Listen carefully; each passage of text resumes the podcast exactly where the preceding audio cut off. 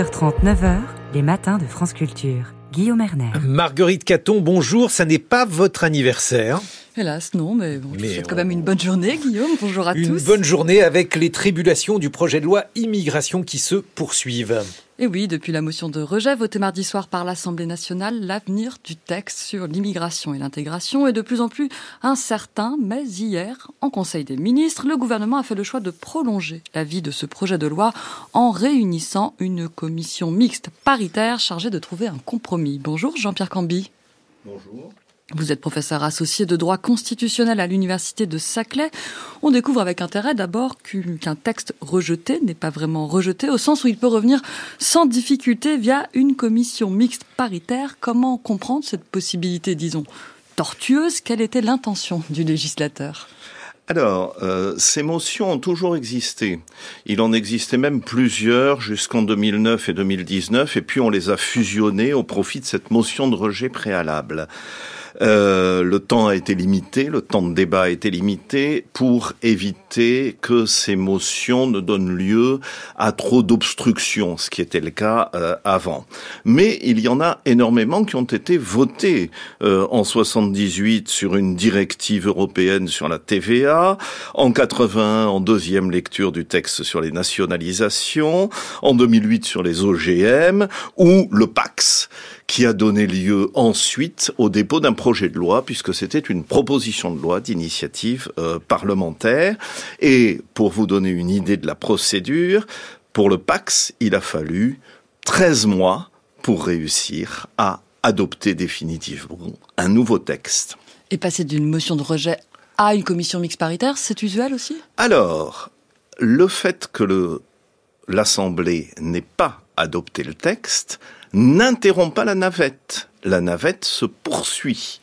Donc le texte est renvoyé au Sénat. Le gouvernement aurait pu choisir de laisser un nouveau débat, une nouvelle lecture, mais c'était inutile. Donc la procédure est très simple, elle est prévue par l'article 45 de la Constitution. Il y a euh, procédure accélérée et donc le gouvernement peut provoquer la réunion d'une commission mixte paritaire. Dans, dans la plupart des cas que j'ai cités, c'est comme ça que ça s'est passé. Du coup, on s'étonne un peu que la gauche soit visiblement surprise de cette suite. Quel texte sera discuté? Celui assez marqué à droite du Sénat ou celui plus centriste de la Commission des lois? Est-ce qu'il existe ensuite une méthodologie pour cet examen? Est-ce qu'on procède article par article ou c'est complètement libre? La commission mixte paritaire est chargée constitutionnellement de trouver un accord sur les dispositions restant en discussion. Là, la particularité, c'est que tout reste en discussion. Donc j'aurai d'un côté le texte du Sénat et de l'autre côté une page blanche et les sept députés, sept sénateurs, membres de la commission mixte paritaire, sont chargés de trouver un accord là-dessus il faut insister sur un fait. Le gouvernement est absent de la commission mixte paritaire, ce qui ouvre tout le champ des possibles à cette CMP. Quelques mots sur la composition de cette CMP. Elle est mixte et paritaire au sens où elle est composée, vous l'avez dit, de sept députés et de sept sénateurs des différents bords politiques. Est-ce qu'on sait quelle sera la composition et puis qui choisit Jean-Pierre Camby oui, alors ce sont les groupes qui doivent désigner. Tout ça est très mécanique. À l'Assemblée, trois renaissances, un modem, un républicain, un Rassemblement national, un LFI.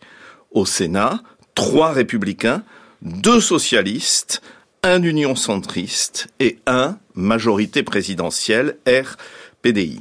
Donc du coup, si on fait le compte, pour la gauche, on a trois représentants, deux sénateurs PS, un député NUPES, donc on va dire que sur 14, exit le poids de la gauche.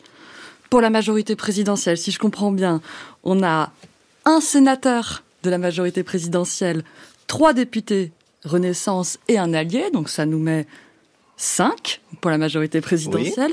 Et donc la droite, si on compte le RN, ils seront 6. Un RN, 5 républicains et assimilés.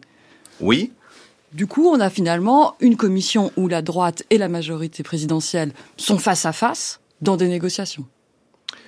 Une nuance, il y a sept titulaires et sept suppléants pour chacune des deux assemblées. Et donc, il peut très bien y avoir des variations de composition au fil du déroulement euh, du travail de la CMP. Donc, c'est une question d'équilibre, mais vous avez raison de souligner que le parti qui peut faire la différence, euh, c'est le parti républicain. Est-ce que c'est du fait de ces difficultés à trouver le bon équilibre dans la composition de la CMP qu'il y a des discussions sur la date même de la convocation? Le gouvernement a déclaré vouloir réunir la commission au plus vite. Emmanuel Macron a dit dans les meilleurs délais. Mais Hier, Hervé Marseille, qui est sénateur d'Union centriste, disait à France Info, nous préconisons, nous, au Sénat, de prendre le temps. On n'est pas obligé de la réunir maintenant, il faut pouvoir discuter préalablement pour préparer cette CMP.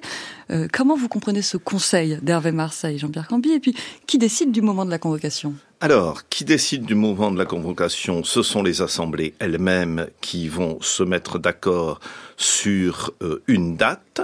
Il faut le temps de la composition, ce sont les groupes qui décident d'envoyer tel ou tel représentant à la CMP. Or, à l'Assemblée, euh, le règlement prévoit que tous les groupes doivent être, dans la mesure du possible, représentés. Et donc, on a dix groupes aujourd'hui à l'Assemblée nationale. Donc, vous voyez que pour les suppléants, euh, ça peut faire euh, une, une différence.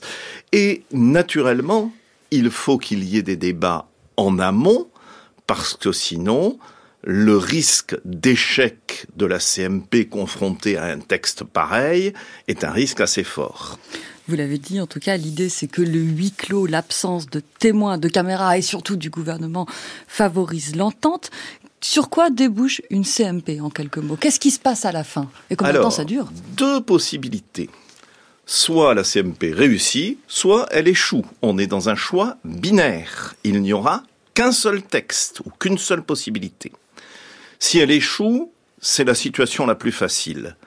La navette reprend sur la base d'un texte Sénat et du rejet de l'Assemblée. Donc le texte sera renvoyé et le droit d'amendement s'exerce à nouveau librement.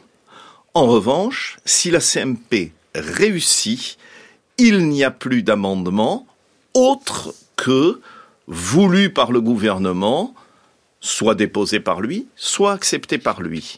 C'est une différence considérable pour la suite du texte. C'est donc la CMP de la dernière chance pour ce texte et pour le gouvernement.